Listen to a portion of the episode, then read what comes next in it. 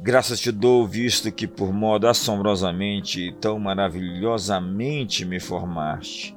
As tuas obras são admiráveis e a minha alma o sabe muito bem. Salmo 139, verso 14. Um estudo de Harvard mostrou que somente 2% das mulheres se sentem bonitas.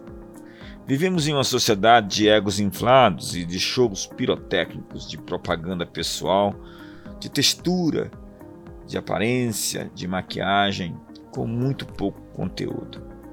Exige-se que a pessoa mostre o que não é, fale o que não sabe e exiba o que não tem.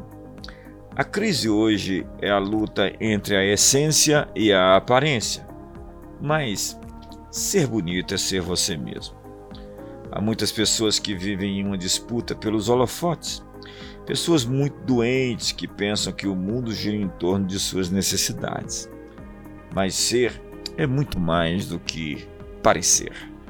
Quando Deus fez você, ele quebrou a forma, porque não existe nenhum você por aí.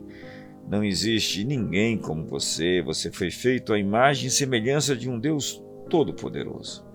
Foi feito de modo assombrosamente maravilhoso, como uma obra-prima única, pessoal e incomparável. Portanto, não dependa dos aplausos das pessoas para se sentir aceito, feliz ou bonito. A verdadeira saúde emocional é se encarar, olhar-se no espelho, chegar mais perto de você mesmo, aumentar seu poder interno, crescer por dentro, ser generoso consigo e se tratar com carinho.